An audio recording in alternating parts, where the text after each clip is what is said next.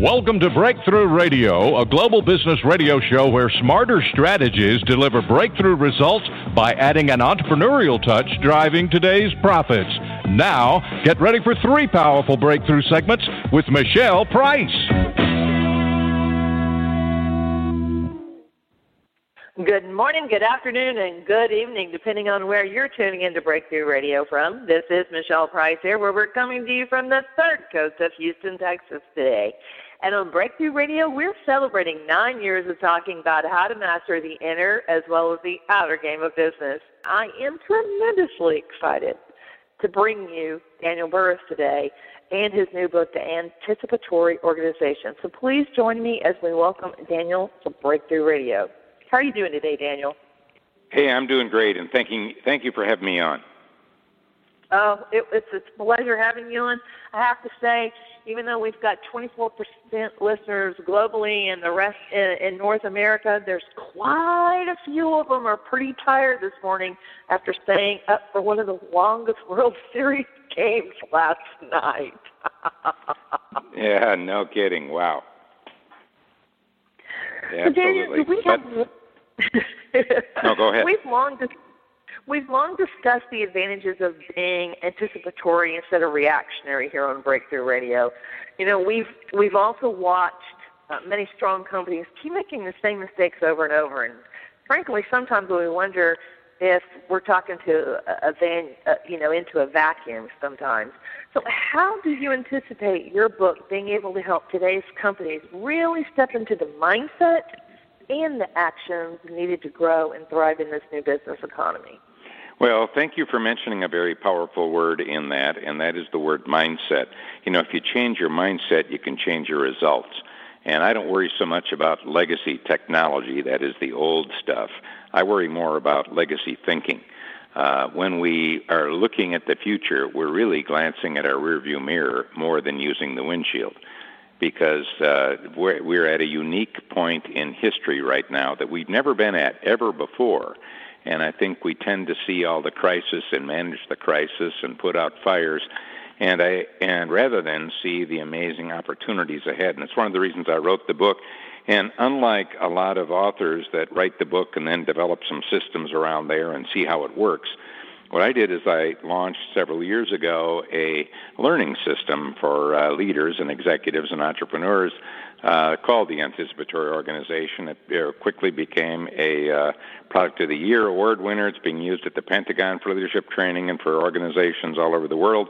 And it's done so well, I decided I got to turn this into a book. So actually, everything in the book has already produced amazing results. It's just now in book form. And, and by the way, in, uh, the key here, uh, the whole thing, is we tend to think agility is our biggest strategy for dealing with rapid change. Uh, and of course, agility is reacting quickly after the fact, after a problem, after a disruption. But I would say, you know, did uh, did uh, the people that came up with uh, the multi-billion-dollar idea of Airbnb or Uber did they use agility? And the answer is no. And Bezos from Amazon doesn't use agility either. And Apple doesn't use agility. All the people that are disrupted by them have to use agility. What I'm teaching is the new competency in this book for individuals as well as for entrepreneurs and business, and that is how to anticipate accurately a couple of things disruptions before they disrupt, which allows you to turn disruption into a choice. It allows you to uh, anticipate problems before you have them, so you can pre solve them instead of just going ahead and having them and best of all, to see the amazing opportunities that are right there uh, in front of us. Well, you've written something that that really caught my attention uh, as I was going through and underlining and circling things in your book, and that is skipping a problem is sometimes better than solving it. And I'm just really curious, how did you come to that conclusion? What's the story behind that? Well, and that uh, you know, I've got uh, 25 different strategies in the book. That's one of one of many that is a killer strategy. And I came about that because, as you know, I've started six companies. Actually, five were profitable in the first year. Four were national leaders in the first year. And one of the ways I did that is by skipping a lot of problems. So there's a couple of elements to skipping problems. Let me just give them to you very quickly so you know what I'm talking about. First of all, I'd like you and all of our listeners right now to think of your biggest problem. Can be personal, can be uh, professional. Think of your biggest problem. Now, here's the point I'm making. It's the wrong problem. That's why you can't solve it. Hey, you're smart. You would have solved it by now. I've never met a problem that wasn't that you couldn't solve if you had been working on the right one. So the key is part one of the two parts to problem skipping is skipping the problem you think it is.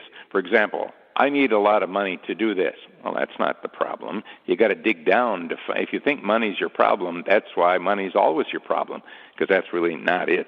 Let me give you a quick example of that so you know what I'm talking about. A simple example, actually. A couple of uh, about a week ago, I had my uh, niece, Hallie. She's got her first job, and she called me and said, "I've got a problem, Uncle Dan." And I said, "Yeah, what is it?" She said, "You know, I've been really trying to save money, but I can't save money at all. I'm trying really hard." And she knows it's possible because her older sister, Audrey, can save money like crazy, but Hallie can't. And I said, "Well, the reason you're having trouble, Hallie, is you're you're working on the wrong problem. You got to work at how you spend money. If you instead of working at saving, if you work at how you spend money, you'll save money by default." See, she thought she was on the right thing, but she wasn't. The second element, and there's more to it, but I'm giving it to you quickly. There's uh, the other part of problem skipping is to skip it altogether. And uh, for example, I was just on the call with the Pentagon um, before you because I'm a strategic advisor to uh, to the uh, leaders there, and um, they uh, wanted to do something, but they can't uh, get through their um, all their barriers and all of their uh, IT um, structures to be able to do what uh, they want to do. So we are skipping all their IT structures and gave them a way to do it without going through all those IT structures. See, they they're just that's how we always did it.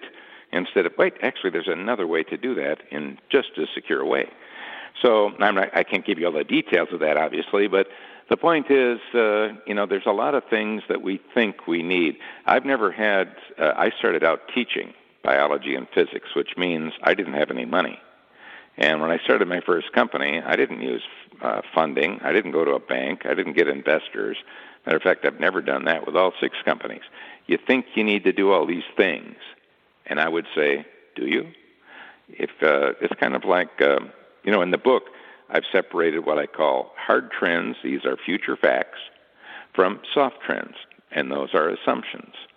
And let me give you a really good example of the difference because a, a lot of times we think a soft trend, which is an if or maybe, is a future fact, and therefore we don't try to change it. I was just speaking at a giant healthcare conference, all these CEOs and, and heads of hospitals and so on from the United States, and they all think the increasing cost of healthcare is a future fact, unchangeable. No, it isn't. But if you think it is, you won't try to change it.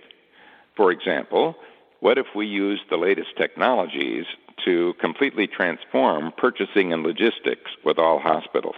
You could flush billions of dollars of waste out. What if we use blockchain to bring trust and transparency to hospital visits and using healthcare providers? You would find out quickly that why would I want to pay $60 for an aspirin? See, it, it, we could flush billions of dollars of waste out of that. So, in other words, it's really important to know the difference between a hard trend future fact, this is something that will happen guaranteed, giving you certainty in an uncertain world, from the soft trends that are the ifs and maybes. These things might happen, and by the way, strategy based on certainty has low risk. Strategy based on uncertainty has high risk. So, in a world of uncertainty, I like to ask, what am I certain about? And it's amazing how much you can find. That's one of the uh, key elements to the uh, book that I've just put out. You know, Daniel, it's interesting because as I'm listening to you, one of the things that's surfacing in my mind is how many times I hear people asking the wrong questions. And, and, and I don't want to approach it from a, an accusatory perspective, but what can we do as leaders and as entrepreneurs, especially uh, in the startup scene because that's where people are, are really being able to disrupt Yet I still see a lot of people, even in that space, starting off asking the wrong questions. So I love the fact that you honed in on how important your mindset is at the very beginning of our conversation because I think that's the key that not enough people are looking at. So what would you share with listeners today about mindset and how they can use that to help them from the very beginning, the impetus, the seed of everything, instead of trying to find ways to shift it later on? Well, with what you just said, first of all, I can tell why you have such a great show because you are a very good thinker and uh, share uh, really powerful things. Because it, and and one of them is asking better questions. You know, if you ask a better question, you get a better answer. I just mentioned healthcare. Let me give you an example. healthcare reform in the United States was really so far health payment reform. In other words, how do we pay for that big mess uh, that the baby boomers are going to create as they get older? And uh, it didn't give you a better knee. It didn't give you a better outcome. Um, so instead of how do we pay for it, I would like to look at how do we transform all the systems to lower the cost and increase the outcome. By the way, I'm working with a major drug company right now as a strategic advisor using the principles from my AO book I say AO, meaning the Anticipatory Organization book. And uh, one of the things we're doing in the drug company is changing, and this is not just change, it's transformation. We're asking a better question, and that is instead of charging for the drug, we're going to charge for the outcome. Because right now we've got a, dis, a disconnected healthcare ecosystem. Because if you're a drug company, once the drug is sold, who cares? Hey, we got our money, let's go on and make more drugs. But if it was the outcome, I really, if I'm a drug company, I really care that the doctor is making sure they're prescribing the right drug for the right person. I would really care about the pharmacy and making sure that your over the counter drugs as well as your prescription drugs won't interact negatively with the drug that I uh, that my patient is taking. You see what I mean? It, it's a game changing. So, um, and we need to get to where we're really looking outcomes rather than just uh, what we're doing. One more quick example to answer your question about better questions. If you're thinking about your next uh, mobile device, like, gee, should I get the iPhone 10 that's just coming out, or should I get the new Samsung? Wrong questions. Those are low level questions. A better question would be how can I use mobility to transform how I sell, how I market, how I communicate, how I collaborate, how I innovate, how I train, how I educate, how I pay for things? In other words, how can I use mobility to transform every process that I'm involved with? Uh, you know what? You're going to get much better answers. So, once again, in the book, I I elevate the conversation and show you how to do that. You know, it's something that I've noticed, Daniel, is that, and especially since both Jeff Shuey and Yard Akalu, who are two guest hosts who talk about the intersection of people and technology and the future of workforce here on Breakthrough Radio on different Mondays. Um, we chat about everything that is coming up. Um, we chat about things like AI, and machine learning, and and you know I love the fact that you're talking about blockchain because not too many people are talking about it. And except what is it? I don't understand it. Which you know we do our best to help people learn and, and, and put them in a position to be able to to uh, operate from a strength instead of a weakness. Um, you have something to add to that conversation when we hear listeners being concerned about the viability of what's going to happen in business when uh, robots and the AI and machine learning start becoming an everyday part of business, they're seeing it as something that's going to strip them from the arena. And it's amazing me how many times people aren't asking better questions around these topics.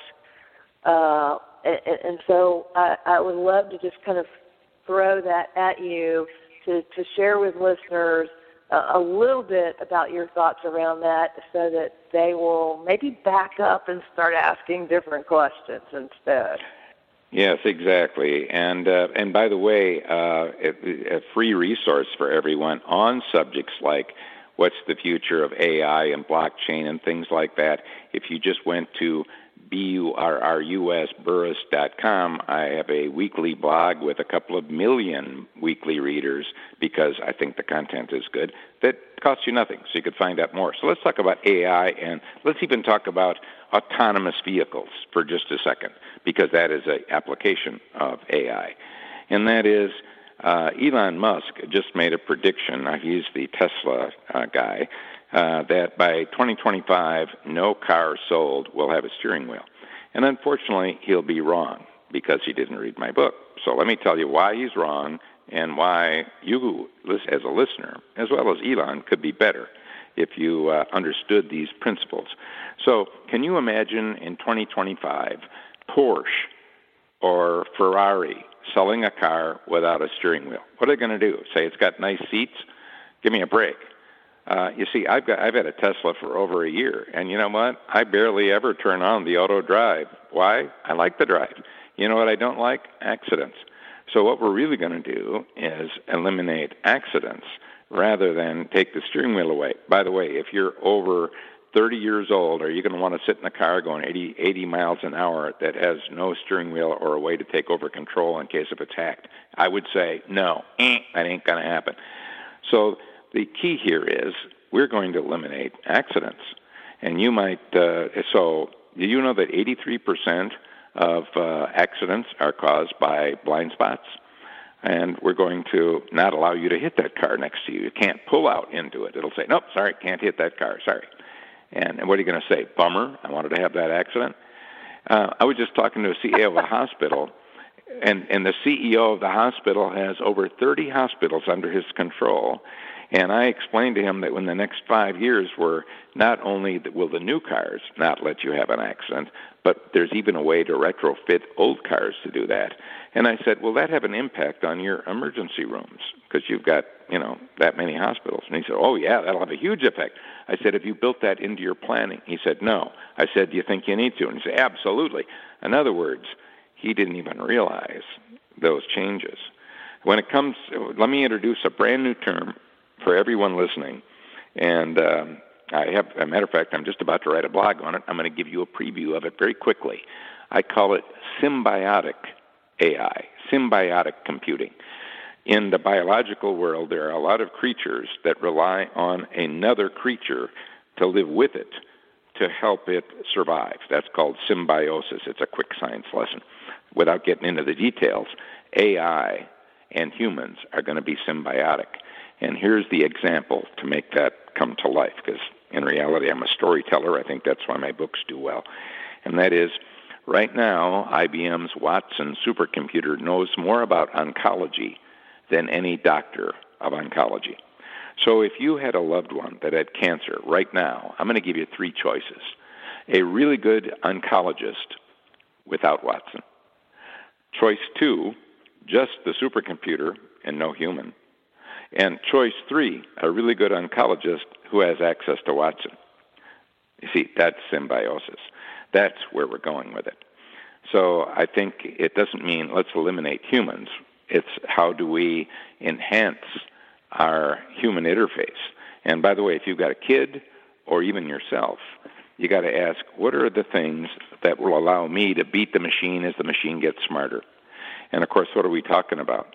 Interpersonal relationships, your listening capabilities, creative problem solving, your ability to uh, communicate, your ability to collaborate. You know, machines are not very good at those things.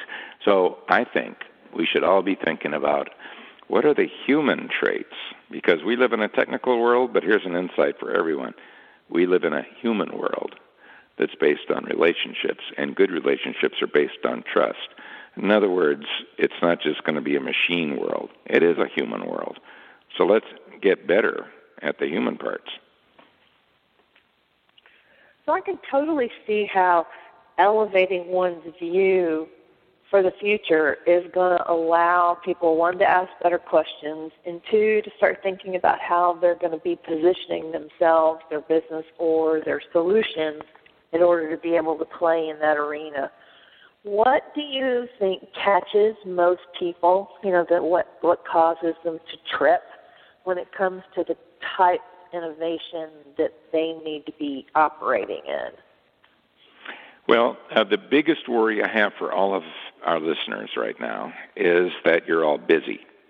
And today, you can busy yourself right out of a job. You can busy yourself right out of business. Um, why didn't a cab driver think of Uber? Why didn't Marriott think of Airbnb? And the reason is they're all busy doing what they've always done. Uh, but the world has changed. Have you noticed? That's why I wrote this book. Because actually, there's a mountain of opportunity. It's fogged in by the fog, and the great fog is the news, and you watch it way too much, and you listen to it way too much. Um, you also, and are you getting the news you need? That's why I think a program like yours is so important. Uh, and congratulations on that because what you're doing is trying to not uh, to provide a counterbalance to the fog and actually provide the news you need to be able to thrive in the future rather than just crisis manage and survive. So rather than just put out fires and crisis manage, I want all of our listeners and all the readers to be opportunity managers of their life. I want us to not live in hope because hope isn't a strategy. I want us to actively shape a better future for ourselves, our families, and for others. Uh, so, if we want a more enlightened future, if we want a more human future, a more connected future, um, you know what? Hope isn't going to work. Let's roll up our sleeves. As a matter of fact, I'm going to. I've done something for your uh, for all of our listeners right now. Something special, and I, I think this is a good time to just mention it.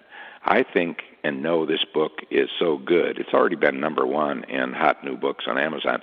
I think this book is so good. Here's what I'm going to do I'm going to give every listener a free copy, a hardcover copy of this book. All you have to do is go to the, T H E, dot com, and I've got a couple of bucks for shipping. Uh, it's going to be FedEx to you. I'm not making any money on the shipping, and I'm actually lose, losing money in every single book. And then, by the way, why am I doing that? I'm doing that because I think you, the listener, are going to like this book so much. You're going to tell your friends. They're going to go out and buy it, and I'm going to be doing fine. I believe in the book so much. You know what? I'm giving you a hardcover book. I'm going to ship it right to you. TheAOBook.com. Well, we weren't expecting that, Daniel. Well, yeah, see, but let me just say there's something you just said there that's important. I think the reason retail is dying, it's boring. Uh, the reason banks are closing, hey, they're boring. Go into a bank, how boring is that? But they don't have to be. Why don't we do something unexpected? Surprise and delight is what humans love. I just surprised all of our listeners. I just delighted you all. I'm giving you a hardcover copy for free. Wow. Well, you know what? We could be doing that all the time. Why don't we change the game? Um, and that brings me to a really important little thing I'll just mention, and that's our future view. If you are a brick and mortar retailer, CEO, and you think the good old days of retail are behind you, what might you do? Well, you'll close 175 stores. By the way, that's what Sears is doing. But if you think the future of brick and mortar retail, the good old days are ahead of us, not behind us, they just look different, you might buy Whole Foods, you might open over 100 bookstores, even though you're the world's biggest virtual bookstore. First, I'm talking about Amazon. Both of those CEOs see a different future, and both will live it out. One in crisis, the other in opportunity. So, you know what I'm asking every reader or every listener right now? What's your future view of your job? What's your future view of your business, of your career? And I believe you're seeing it with a rear view mirror mindset and you're going to crisis manage. That's why I'm actually going to give you this book because I don't want you to be a crisis manager. I want you to be an opportunity manager of your life and of your career. I'm still sitting here, can't believe that you just offered that to listeners. I did. I, oh. Well, that's because I am that convinced. I'm that hundred percent. You know, I got to be convinced because I I am losing money on every every one of those books. Cost me money. I don't get books for free. They're hardcover books. They're beautiful books. Yeah. And uh, but I'm that convinced. I know for a fact that they're going to like it so much they're going to tell a friend, and I'll end up selling more books. I know that'll well, happen. We've got, I'm certain it will if, if people start talking about it. I know I've definitely enjoyed it. But then again, I also know that I really think from a very different mindset. And so one of the things that I'm just going to hold my hand up. So listeners know when I say I'm going to hold my hand up, that's when we usually share something vulnerable about ourselves. And um, one of my own personal frustrations, Daniel, is how many times I get frustrated because people do, as you frame it, look at things through the rearview mirror instead of looking forward. And what frustrates me is trying to figure out on a daily basis how to take them and turn them around because they're so resistant to creating what they want, but they don't recognize they're in resistance to it. And frankly, sometimes it's just exhausting trying to show them. Um, what kind of advice would you give the few of our listeners who are in that kind of role? We're we're the ones who see the gaps and see the opportunities and are trying to get people to to turn their heads um, that will allow yep. us so that we can all kind of move forward together instead of spending so much time trying to get people to just like turn around, damn it. Yep, I understand where you're going. Well, there's a couple of things there that are very powerful. I can I can share that are in the book. One of them is stop giving your opinion, because you see, when you give me your opinion, what am I going to want? Eh, I'm going to go get another opinion. What I'd like you to do is to learn how to speak in future facts, because when you hear a future fact, you know it's going to be true. Uh, for example, we just got the the iPhone 10 is just coming out. Let's talk about the iPhone 15. Do you think it'll have faster computing chips in it? Well, yeah. Do you know that as a fact? Yeah. Okay, we got a certainty. Uh, will they be able to get more data in it, or is it full? No, they can get more data in it. And we're putting more and more into the cloud. Well, is the cloud getting full? No. And after 4G wireless and 5G wireless, is that it? No. Actually, we're going to have 6G followed by 7G. And the baby boomers are not going to get younger guess what? They're going to continue to get older, and we could see a lot of opportunity by doing that. So, in other words, let's start speaking in future facts rather than in the ifs and maybes and debatable items, and you'll be amazed at what that can do. And then the second answer I want to give you on that, which is another big one, and that is I'd like you to do this sounds complex, but it's not a time travel audit of the people you're talking to. You see, some people are past oriented uh, they think the good old days are behind them. Uh, they may still have a flip phone. They don't like the whole idea of all these smartphones and social media. They think it's the whole world's going to heck. And they and then when they look at young people, they wonder how the world will even survive them when they get older. Um, so they're past oriented. Some people are future oriented. For example, they buy the latest thing. They've already ordered the iPhone X and, and the latest things. Uh, they don't have to wait for companies to provide it. They think the good old days are up ahead. They're excited about it. So when a future oriented person is talking to a past oriented person, the past oriented person hunkers down, protects and defends, and because they can't relate. So one of the strategies you want to do is walk into their time zone and, and go into their time zone and walk them into the future with their permission. Let me give you a very short, quick example because I think it'll help you to see it. Let's say that I'm coming into a person's house and I'm a heating and air conditioning person who's trying to sell you a new system. Well, I don't know if you're past or future or where you're at, so I might bring in my three ring binder and my iPad. And as I look around when I get in there, and there's a technique I show you in the book how to do this, Let's say I determine that you're past oriented. So what am I going to do? I'm going to bring out the three ring binder. Why? Because I'm jumping into your time zone with you where you're comfortable. And as I start to show you the pages in the three ring binder, I would say, you know, I just got this really great program on my iPad, and I can show you your actual house in three dimensions and show you exactly what it would look like. Could I show that to you? Are you interested? Now, what am I doing now? I'm getting your permission to take me into the future instead of starting with that and having your eyes glass over. Now, I'm giving you a very quick little, super quick example, but you get the idea. That is super powerful. And there are many other strategies like that that I give you in the book. I love the time travel audit. Speaking of time travel, there's a question that we ask all the guests who come on Breakthrough Radio, Daniel. We call it our brain download question. It's something that surfaced after being on air for a couple of years. And I've only forgotten to ask it a few times, and Lou in New York has popped me every time I've forgotten because I've been well trained by listeners. yeah, yeah. And it's and it's it's funny actually how how the question even came about. You know, it was one of those Saturdays where you know, I was giving myself a break and, and I was watching a rerun of Star Trek and Spock was about to do his whole mind meld thing. And of course, I know you have never yelled at the TV, but I yelled at the TV and I said, you know, because when you've watched Spock do mind melds, you can like see uh, he's able to like morph into people's entire lives from the beginning to the end. And so I yelled at the TV. I said, I don't care about his entire life and why he's doing what he's doing. I want to know why did he make that decision right now? What caused him to make that choice? And I thought, wait a minute, how cool would that be to learn from guests who come on the radio show who is someone that they would like to have, you know, just a sliver of a mind meld, you know, just a little brain download where they could understand why that person made that decision and that choice. And it could be anybody. It could be someone from the past. It could be someone from the present. It could be someone from the future. So, Daniel, if you could do that, if you could have that little brain download, who would you want to have it with and why? Well, you know, that's a really good question. I like that one.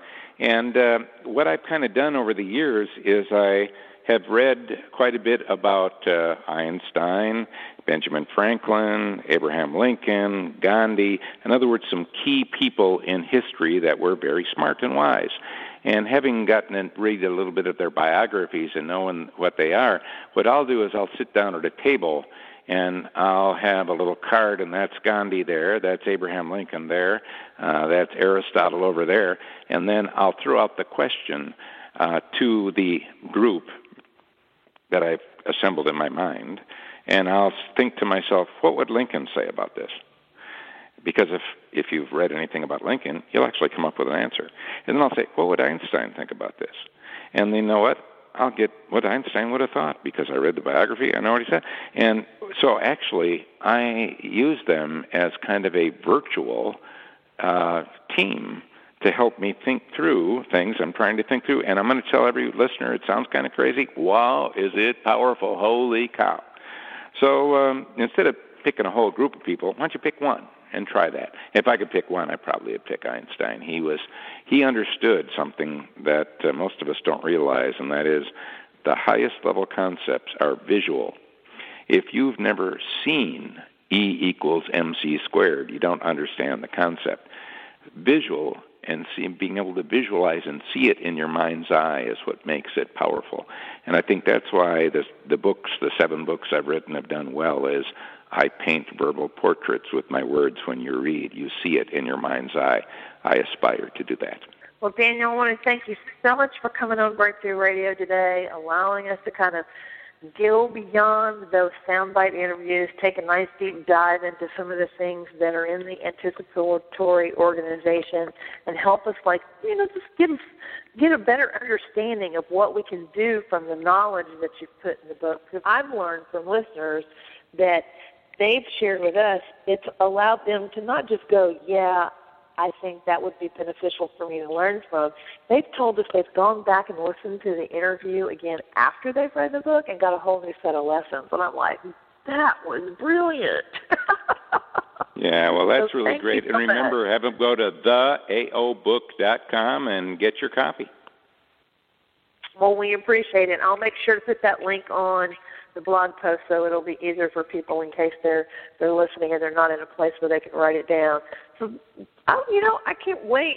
And, and let's let me just make a short shout out. Thank you, Joe Calloway, for introducing the two of us because this interview wouldn't happen had it not been for him. He's been on Breakthrough Radio a couple of times, and he is a phenomenal uh, person, much less just uh, brilliant in business. So I'm absolutely, glad you Joe is yep, I'm a fan of Joe's as well. And as a matter of fact, uh, let me just say I, I love being on your show, and I'm hoping I can get back. I'd love to do this again and talk about uh, take it oh. to the next level.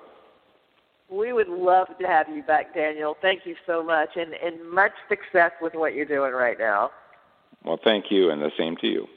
As a closing thought for entrepreneurs and leaders out there looking to gain a competitive advantage and become more anticipatory, I invite you to check out the anticipatoryorganization.com to learn how.